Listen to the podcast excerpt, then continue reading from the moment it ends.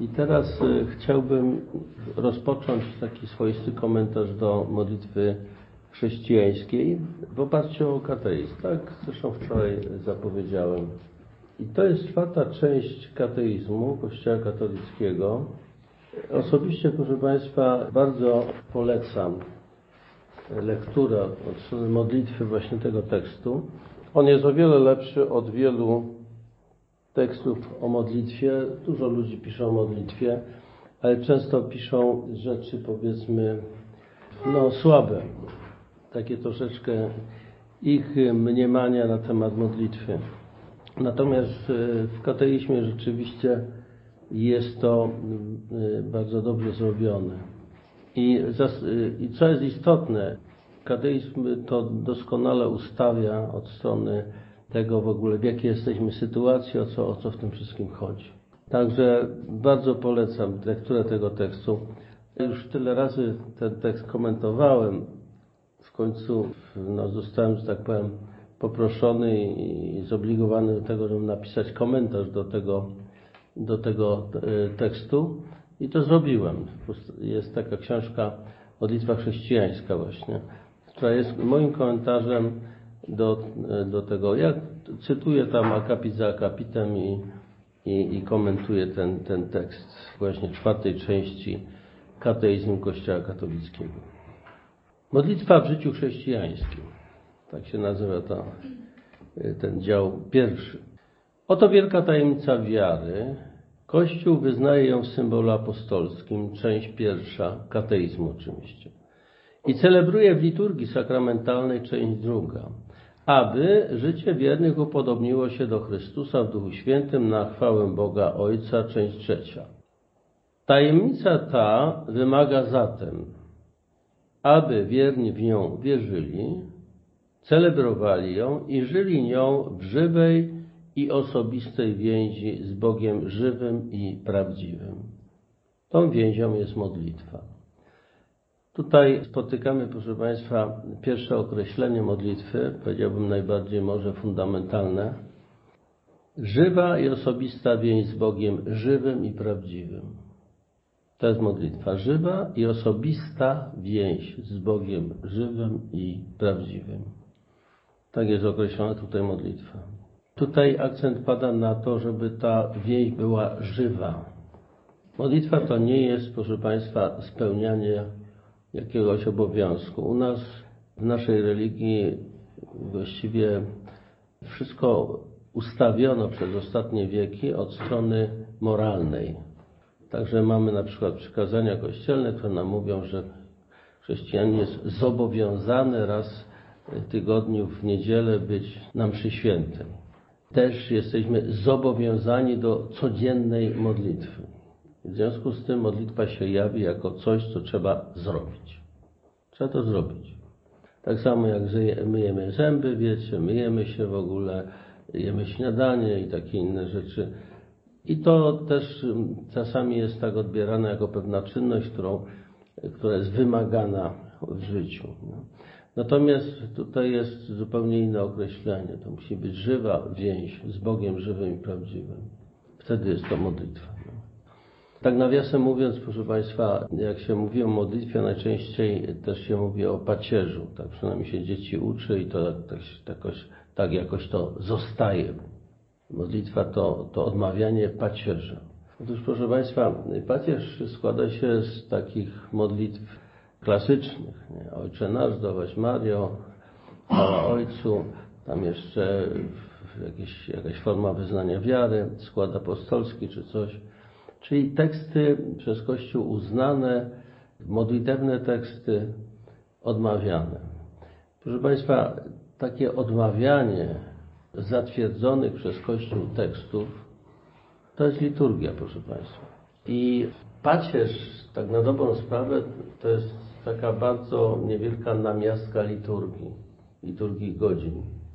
Natomiast modlitwa osobista ma być żywą, żywą więzią powiedziałbym inaczej, autentyczną więzią z Bogiem żywym i prawdziwym.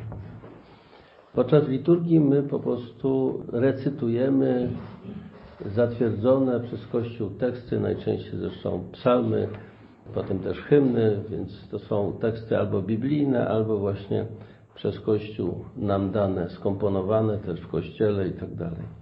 I pacierz właśnie, jeżeli jest tak traktowany, to jest taka no, namiastka liturgii. Modlitwa osobista i liturgia są dwiema bardzo ważnymi wymiarami życia duchowego, ale one wymagają trochę innej, innego nastawienia, innej postawy z naszej strony. I dalej rozpoczyna się tekst mottem ze świętej Teresy od Dzieciątka Jezus. Modlitwa jest dla mnie wzniesieniem serca, prostym spojrzeniem ku niebu, okrzykiem wdzięczności i miłości zarówno w cierpieniu, jak i radości. To jest właśnie przykład tego, tej, te, tego, tej żywej relacji, więzi z Bogiem. I dalej, znowu cytat ze świętego Jana Damasceńskiego. Modlitwa jest wzniesieniem duszy do Boga lub prośbą skierowaną do Niego o stosowne dobra. Z jakiej pozycji mówimy w czasie modlitwy? Z wyniosłości naszej pychy i własnej woli, czy też z głębokości? To jest nawiązanie do Psalmu 130. Pokornego i skruszonego serca. Ten, kto się uniża, będzie wywyższony.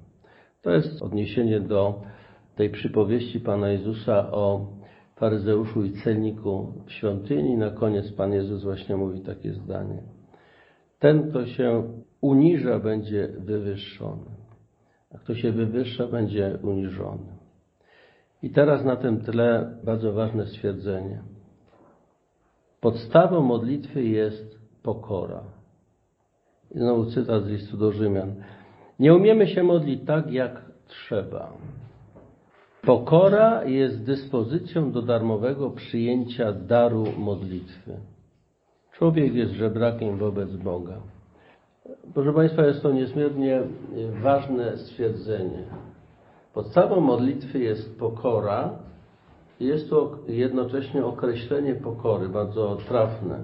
Pokora jest dyspozycją do darmowego przyjęcia daru dyspozycją do darmowego przyjęcia daru, tu w tym wypadku dar modlitwy.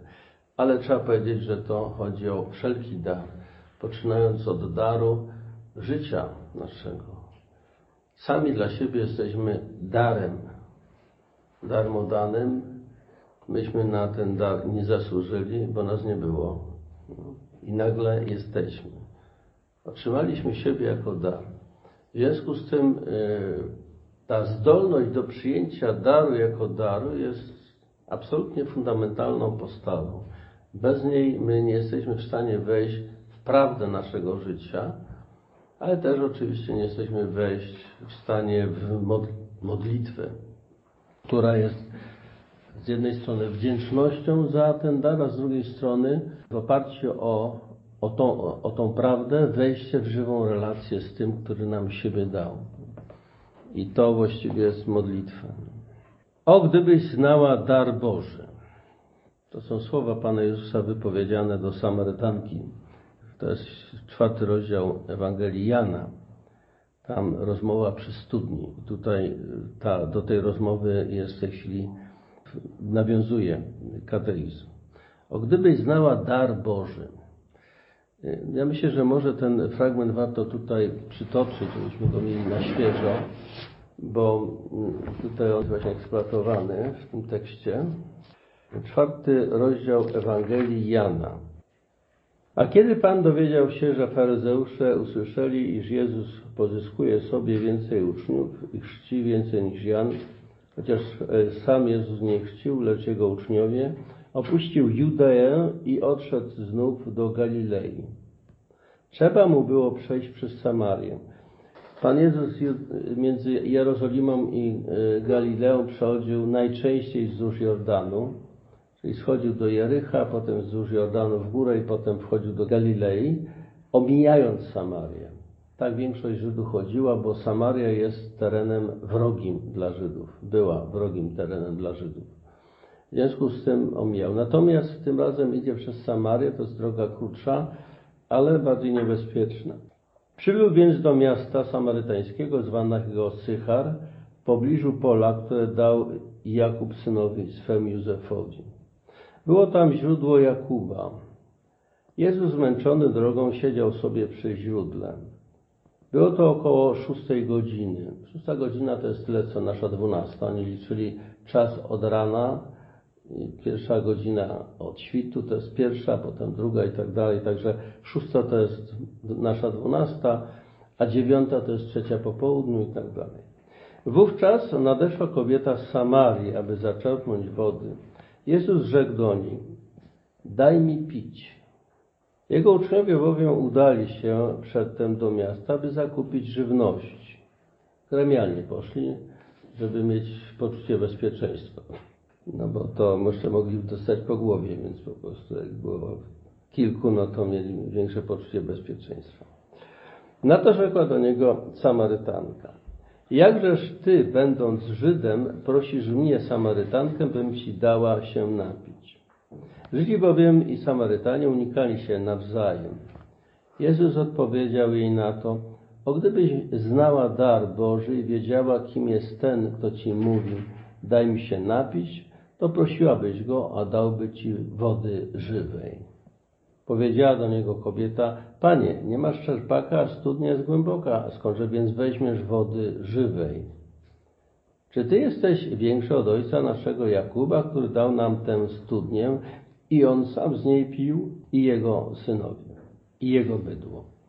W odpowiedzi na to rzekł do niej Jezus, każdy, kto pije tę wodę, znów będzie pragnął.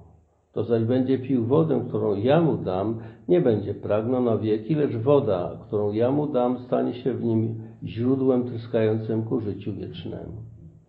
Rzekła do niego kobieta, Panie, daj mi tę wodę, abym już nie pragnęła i nie przychodziła tu czerpać. A on odpowiedział, idź, zawołaj swojego męża i wróć tutaj. Już potem ten wątek dalszy nas nie interesuje. I tutaj w kateizmie autorzy nawiązują właśnie do tej sceny. O, gdybyś znała dar Boży. Cud modlitwa objawia się właśnie tam przy studni, do której przychodzimy szukać naszej wody. Tam Chrystus wychodzi na spotkanie każdej ludzkiej istoty. On pierwszy nas szuka i to On prosi, by dać Mu pić. To jest pierwsze, pierwsze powiedzmy, słowa padające w dialogu są właśnie prośbą Jezusa. Daj mi pić. Daj mi pić. No. On pierwszy prosi, by dać mu pić. Jezus odczuwa pragnienie. Jego prośba pochodzi z głębokości Boga, który nas pragnie. Modlitwa, czy zdajemy sobie z tego sprawę, czy nie, jest spotkaniem Bożego i naszego pragnienia. Bóg pragnie, abyśmy Go pragnęli. Proszę Państwa, ta scena przy studni, tutaj jest wymiennie używane słowo studnia i źródło, no bo na dnie tej studni jest jakieś źródło dające wodę, ale to jest celowo tak zrobione.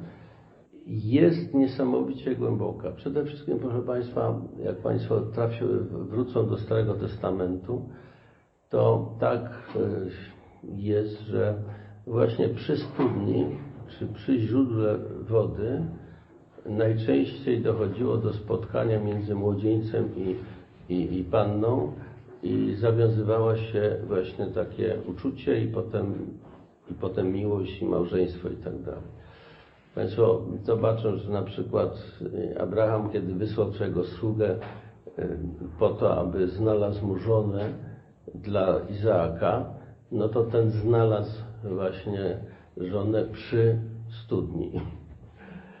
Potem Jakub, kiedy szedł do swojego wuja, też przy studni spotkał e, swoją żonę. Mojżesz też przy studni spotkał swoją żonę i tak dalej. Więc to, to jest charakterystyczne w tej kulturze tamtej. Ta studnia była dlaczego? Dlatego, że akurat w tym przypadku y, przytoczonym tutaj to było tak, że te kobiety były pasterkami jednocześnie i tam przy tej studni pojono bydło, tam owce i czy inne. W tej kulturze jednocześnie do obowiązków kobiet należało przynoszenie wody. I tak nawiasem mówiąc, to kobiety wtedy chodziły po wodę o godzinie dziewiątej, czyli trzeciej po południu. A ta kobieta przyszła o godzinie dwunastej, czyli i była sama, dlatego że no, nie było innych kobiet. Dlaczego? Dlatego, że ten dalszy dialog pokazuje. Pan Jezus powiedział, tak, no ten, którym jesteś, to nie jest twoim mężem, a wcześniej miałaś pięciu mężów i tak dalej. Więc to była kobieta, która musiała być na językach innych kobiet i chodzenie z, taką, z takim towarzystwem po wodę nie należało do przyjemności. Więc wolała iść wtedy, kiedy wiedziała, że na pewno nie będzie tam żadnej innej kobiety. Poszła do tej studni. A to jest taka na marginesie uwaga. Ale istotne jest to, proszę Państwa, że rzeczywiście przy studni, w tej kulturze tam ta, ta studnia czy źródło jest miejscem, gdzie zawiązywały się te, te, te, te takie więzi miłości.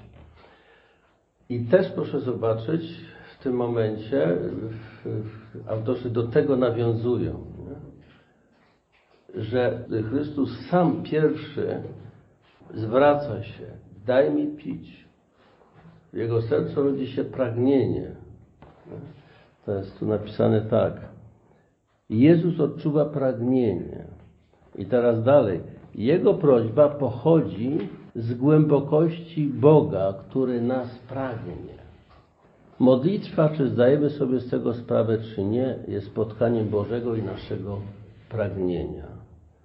Bóg pragnie, abyśmy Go pragnęli. Proszę Państwa, to jest akurat Bóg jest pragnie, abyśmy Go pragnęli, to jest Grzegorza z Nazjanzu, cytat.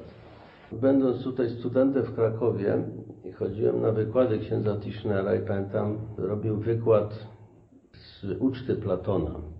Uczta Platona jest tekstem, w którym oni tam rozmawiają o miłości. I Tischner właśnie komentował ten tekst i powiedział takie zdanie wtedy, że miłość to jest sycenie się własnym pragnieniem. Kochać to znaczy pragnąć, abyś tym nie pragnął, czy pragnęła. Pragnąć czyjegoś pragnienia. I jak ja przeczytałem te zdania, to byłem od razu w domu. I to pochodzi z głębi samego Boga, to pragnienie Jezusa. Bóg pragnie, byśmy Go pragnęli. To jest, proszę Państwa, wyraz, wypowiedzenie tej ogromnej miłości, jaka jest w sercu Boga. Tak Bóg umiłował świat, że Syna swego dał. Bogu jest ogromne pragnienie w odniesieniu do człowieka. Jest to pragnienie miłości, dlatego że to pragnienie nie zamienia się w żaden przymus, żaden rodzaj siły, która by nas zmuszała do więzi z Nim. Żaden rodzaj zniewolenia, tylko właśnie szanujący wolność. I w tej wolności pragnienie właśnie naszego pragnienia, tej odpowiedzi z naszej strony. To jest, proszę Państwa, niesamowicie ważna rzecz, bo proszę zobaczyć, jeżeli my modlitwę traktujemy trochę na zasadzie obowiązku, zadania, to w tym momencie niweluje się ten element bardzo istotny tego, że jest to wezwanie do miłości. Jest to wezwanie do więzi miłości. Przypomnę, że na przykład cały Stary Testament właściwie jest oparty na przymierzu, jakie Bóg zawarł z Izraelem. I w ramach tego przymierza Bóg dał Izraelowi prawo. Prawo, które zobowiązuje do, do pewnych czynności, a także zakazuje coś. I teraz, jeżeli ktoś się uchwyci formalnie prawa, no to on będzie wypełniał to prawo, ale nie będzie w nim tego ducha i będzie tragedia. I to właśnie problem w, no, w Ewangelii jest.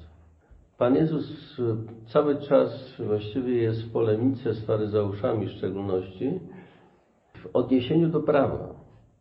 Dramatyczne takie sytuacje, gdzie on pyta, co wolno w szabat. Szabat jest dniem, którym należy oddać cześć Bogu, nie, nie należy wtedy pracować. No i teraz, jeżeli może się to coś, ktoś formalnie uchwyci tego, no to w ogóle żadnych czynności nie można wykonywać. No i, ale to pokazuje, jak można się y, zagubić w prawie i gubiąc się w tym prawie, ostatecznie tracimy to, co jest najważniejsze spotkanie w miłości. I teraz, y, kiedy modlitwa zostaje sprowadzona do, do prawa, to jest taki efekt. Jeżeli się podejdzie właśnie od strony zobowiązania, obowiązku do modlitwy, to można stracić to, co jest najważniejsze. Właśnie tą więź miłości, o którą chodzi. Modlitwa stanie się czymś do wykonania, jakimś zadaniem do wypełnienia. Natomiast w niej chodzi o żywą więź z Bogiem żywym i prawdziwym, czyli autentyczną więź. I dalej. Prosiłabyś go wówczas, a dałby ci wody żywej. Jesteśmy dalej w tej scenie z kobietą, Samarytanką, przepraszam. Nasza modlitwa błagalna jest w sposób paradoksalny odpowiedzią. Jest odpowiedzią na skargę Boga żywego. Opuścili mnie źródło żywej wody, żeby wykopać sobie cysterny popękane. Znowu nawiązanie do tego obrazu źródła, chociaż tutaj jest cytat z, z Jeremiasza akurat. Ale to, to źródło jest symbolem tutaj, zwracam uwagę na to, życia w tym momencie. Woda jest źródłem życia tam, szczególnie na, na Bliskim Wschodzie. Modlitwa jest odpowiedzią wiary na darmową obietnicę zbawienia, odpowiedzią miłości na pragnienie jedynego Syna. Jest istotne, że modlitwa jest odpowiedzią. I przez odpowiedź wchodzimy w żywą więź. Proszę zobaczyć, że co jest istotne tutaj, jeżeli modlitwa jest istoty swojej odpowiedzią, nawet błagalna, która wydaje się właśnie e, e, inicjowana przez nas, bo to my czegoś pragniemy od Boga, tutaj mimo to w katechizmie czytamy, że ta nasza prośba jest odpowiedzią. Tylko oczywiście y, możemy do Pana Boga podejść jak do, do urzędu, gdzie składamy petycję i chcemy coś uzyskać. I wtedy oczywiście y, ta petycja nie jest żadną odpowiedzią, tylko jest właśnie naszą inicjatywą. Natomiast jeżeli mówimy o żywej więzi z Bogiem żywym i prawdziwym, to jest to odpowiedź. Tu jest powiedziane na pretensje Boga, nie? Wykopali sobie, te, opuścili mnie źródło wody żywej, nie? A wykopali sobie, zbudowali sobie popękane cysterny. Modlitwa jest odpowiedzią wiary na darmową obietnicę zbawienia. U podstaw musi być wyczucie, odkrycie e, obietnicy zbawienia. Wcześniej mówiłem o tym, odkryć, odkrycie tego, że my sami dla siebie jesteśmy darem, to, co mamy, tak naprawdę jest darem od Boga. I teraz odpowiedź na te autentyczne doświadczenia, odkrycie tego, przeżywanie odpowiednio właśnie w pokorze, daje nam modlitwę. Daje więź prawdziwą. Inaczej jest to petycja jakaś, jest to taki, no, próba załatwienia czegoś, no, można tak określić. Skąd pochodzi modlitwa? człowieka. Niezależnie od tego, jaki jest jej język, jaki jest język modlitwy, gesty słowa, zawsze modli się cały człowiek. Aby jednak określić miejsce, z którego wypływa modlitwa, Pismo Święte mówi niekiedy o duszy lub o duchu, najczęściej zaś o sercu, ponad tysiąc razy. Modli się serce. Jeżeli jest ono daleko od Boga, modlitwa pozostaje pusta. Modli się serce. I tutaj, proszę Państwa, jest znowu problem. Mianowicie, zaraz przeczytam określenie serca, takie jak, jakie właściwie e, odpowiada rozumieniu serca w Biblii, potem u ojców Kościoła jeszcze, Natomiast u nas y, pod koniec średniowiecza nastąpiła przemiana pojęcia serca i serce stało się właściwie centrum uczuć. Natomiast e, rozum i wola e, została umieszczona w głowie. Nastąpiło takie rozdarcie wewnętrzne człowieka, czego nie było w Biblii w ojców Kościoła. I dlatego to określenie serca, które teraz przeczytam, proszę Państwa, jest niezmiernie ważne. Ono jest kluczowe dla modlitwy. Modli się serce. Jeżeli to jest źle rozumiane, jeżeli serce jest centrum uczuć, no to wtedy modlitwa jest prowadzona do, do uczuć, do przeżywania. Natomiast to nie o to chodzi. Trzeba wrócić do właściwego pojęcia serca, takie jak mamy w Biblii, aby zrozumieć o co chodzi. I teraz, proszę Państwa, przeczytam to określenie serca. Radzę je naprawdę sobie bardzo głęboko przemyśleć, wziąć na rozmyślanie i wczytywać się i wsłuchiwać się w ten tekst głęboko, bo to jest absolutnie fundamentalna sprawa. Serce jest mieszkaniem, którym jestem, gdzie przebywam. Według wyrażenia semickiego lub biblijnego, gdzie stępuję. Jest naszym ukrytym centrum, nieuchwytnym dla naszego rozumu ani dla innych. Jedynie Duch Boży może je zgłębić i poznać. Jest ono miejscem decyzji w głębi naszych wewnętrznych dążeń. Jest miejscem prawdy, w którym wybieramy życie lub śmierć. Jest miejscem spotkania, albowiem nasze życie ukształtowane na obraz Boży ma charakter relacyjny. Serce jest miejscem przymierza. Otóż warto tu zwrócić uwagę na szereg rzeczy. Zresztą, proszę Państwa, ja kiedy pierwszy raz przeczytałem ten tekst, to potem napisałem taką książeczkę Otworzyć serce.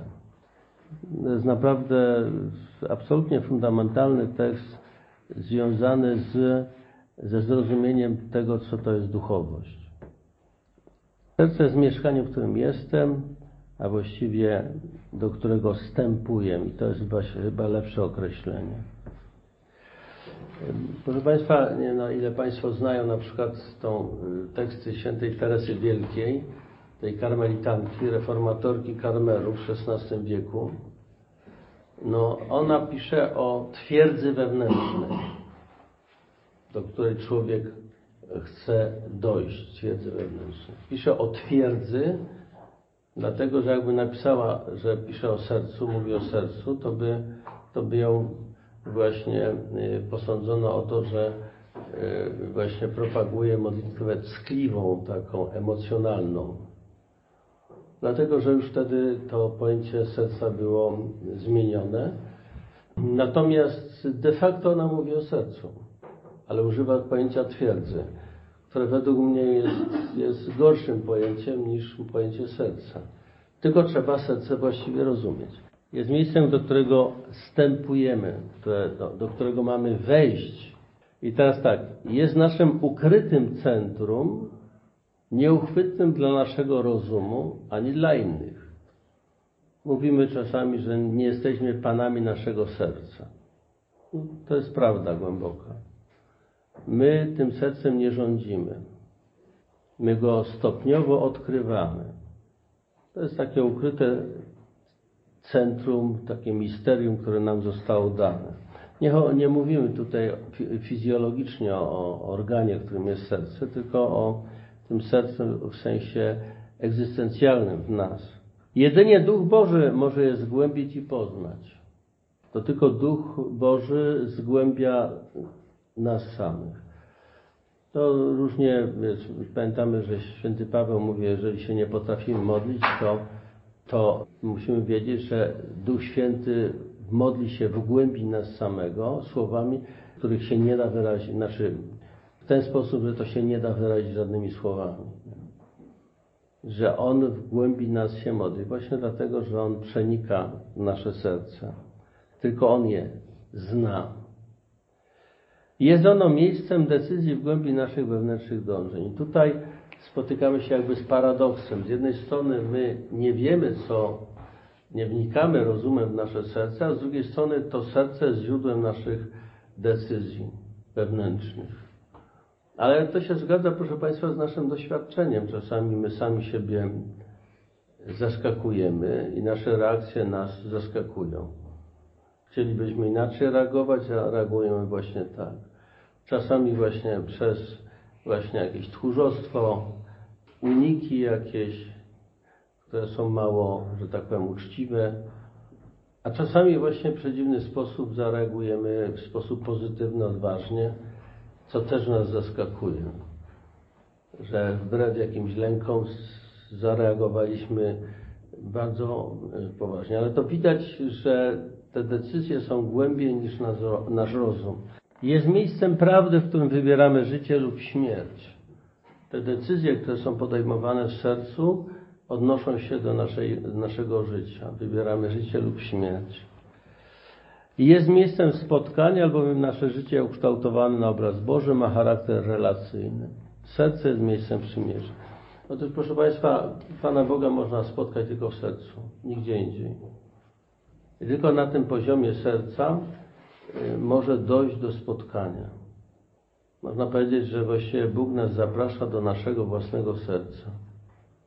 I w tym kontekście te słowa świętego Augustyna, Bóg jest bliżej nas niż my samych siebie, nabierają właściwego sensu. Bóg jest bliżej nas niż my samych siebie. On jest w naszym sercu, my dopiero jesteśmy do Niego zaproszeni. I to, co ta mistyczka powiedziała, że to Bóg jest ja, a my jesteśmy Ty. Dlatego, że On jest bliżej nas, czy głębiej w nas, niż my sami siebie. I właściwie musimy tylko przyjąć Jego zaproszenie do tego wejścia. Tam dopiero jest miejsce spotkania i tam, tam możemy naprawdę obcować z Bogiem. Tak na dobrą sprawę serce jest tym rajem, którym my obcujemy z Bogiem e, w tej relacji osobowej ja i Ty. Także ten tekst, proszę Państwa, jest naprawdę niesamowicie ważny. Modlitwa chrześcijańska jest związkiem przymierza między Bogiem i człowiekiem w Chrystusie. Tutaj e, po raz pierwszy spotykamy się z określeniem modlitwy chrześcijańskiej. To, co było wcześniej powiedziane, odnosiło się w ogóle do modlitwy, do relacji człowieka z Bogiem. Natomiast modlitwa chrześcijańska jest związkiem przymierza między Bogiem i człowiekiem w Chrystusie. Jest działaniem Boga i człowieka. Wypływa z Ducha Świętego i z nas. Jest skierowana całkowicie ku Ojcu, zjednoczeni z ludzką wolą Syna Bożego, który stał się człowiekiem. Nie tylko stał się człowiekiem, ale chce nas zbawić. To jest Jego misja. Nie przyszedłem po to, aby mi służono, ale po to, aby zbawić. To jest Jego misja, Jego pragnienie. Pragnie nas zbawić. I ostatni akapit w tym wstępie do tej czwartej części. W Nowym Przymierzu modlitwa jest żywym związkiem dzieci Bożych z ich nieskończenie dobrym Ojcem, z Jego Synem Jezusem Chrystusem i z Duchem Świętym. Łaska Królestwa Bożego jest zjednoczeniem całej Trójcy Świętej z całym wnętrzem człowieka. To jest cytat z Grzegorza z Nazjansu. Łaska Królestwa Bożego, w tym wypadku to Królestwo Boże jest tym celem, do którego zmierza nasza modlitwa. Chodzi o wejście do Królestwa Bożego. I ono jest zjednoczeniem całej Trójcy Świętej z całym wnętrzem człowieka. To się dokonuje znowu w sercu. To chodzi o, o serce. To jest to miejsce, gdzie to spotkanie może nastąpić. Życie modlitwy polega zatem na stałym trwaniu w obecności trzykroć świętego Boga i w komunii z Nim. tutaj jest zmiana. W modlitwie, proszę Państwa, chodzi o to Królestwo Boże, ono jest ostatecznie celem, ale w związku z tym w modlitwie chodzi o życie modlitwy. Życie modlitwą, życie modlitwy, a nie o jakiś poszczególny akt modlitewny, wypełniany z obowiązku czy z jakiejś innej racji. Chodzi o życie modlitwy, które jest stałym trwaniem w obecności trzykroć świętego Boga i w komunii z Nim. Trwaniem w obecności. Mówiłem, że medytacja to jest być obecnym, ale przed Bogiem. Czyli u podstaw gdzieś modlitwy jest to, co my określamy słowem medytacją. W tym medytacji od strony praktycznej, wysiłku naszego, chodzi o uzyskanie tego, tego przynajmniej doświadczenia, zrozumienia, stałej obecności przed Bogiem w, i w komunii z Nim. Ta komunia życia jest zawsze możliwa, gdyż przez chrzest staliśmy się jednym z Chrystusem. Przez chrzest zostaliśmy zanoszeni śmierci Chrystusa, aby razem z Nim żyć nowym życiem. I otrzymaliśmy chrzest, który nas wprowadza w to misterium bycia w Chrystusie przed Bogiem, czy w obecności Boga, Boga Ojca. Modlitwa jest o tyle chrześcijańska, o ile jest komunią z Chrystusem i rozszerza się w Kościele, który jest Jego ciałem. Ma ona wymiary miłości Chrystusa. Ostatecznie wracamy do tego, co jest jakby istotą modlitwy. Istotą modlitwy jest pragnienie, jest miłość, która miłość przyzywa miłość. Papież pisze Jan, Jan Paweł II. Miłość przyzywa miłość. I właśnie w modlitwie się to dokonuje. To jest wejście na tą falę spotkania w miłości, w tym wzajemnym pragnieniu, w ten sposób w dążeniu do jedności. Takie, proszę Państwa, pojęcie modlitwy kształtuje się, powiedziałbym, w Starym Testamencie od, od proroków, w szczególności od proroka Ozeasza, który ujął relację człowieka do Boga, właściwie Izraela do Boga, kategoriach relacji miłości oblubieńczej. Bóg jest oblubieńcem, Izrael jest oblubienicą. Jednocześnie ta oblubienica zdradza oblubieńca. A Bóg usilnie stara się o to, żeby ona wróciła i rzeczywiście stała się oblubienicą. Weszła w tą, tą żywą więź miłości oblubieńczej. I to się przenosi także na relację indywidualną każdego z nas z Bogiem. Bóg pragnie, byśmy Go pragnęli, pragnie naszego pragnienia, pragnie, byśmy weszli z Nim w tą więź miłości. Przy czym w chrześcijaństwie chodzi o tą więź, która jest nam dana w Chrystusie i przez Chrystusa. Tym się ta modlitwa chrześcijańska różni od, od modlitwy innych ludzi na przykład Żydów, Mahometan, czy Hindusów, czy kogokolwiek. To jest, proszę Państwa, jedna kartka tylko z tego kateizmu. Ona jest taką kwintesencją tego, o co chodzi potem w całym tym tekście. Bardzo ważne, ale, ale jest, zauważcie, ona zasadniczo ustawia nas od razu w modlitwę, o co w tym wszystkim chodzi, co jest grane, mówiąc inaczej tak kolokwialnie, co jest grane. Kiedy się modlimy, co, o co chodzi, o co w modlitwie chodzi.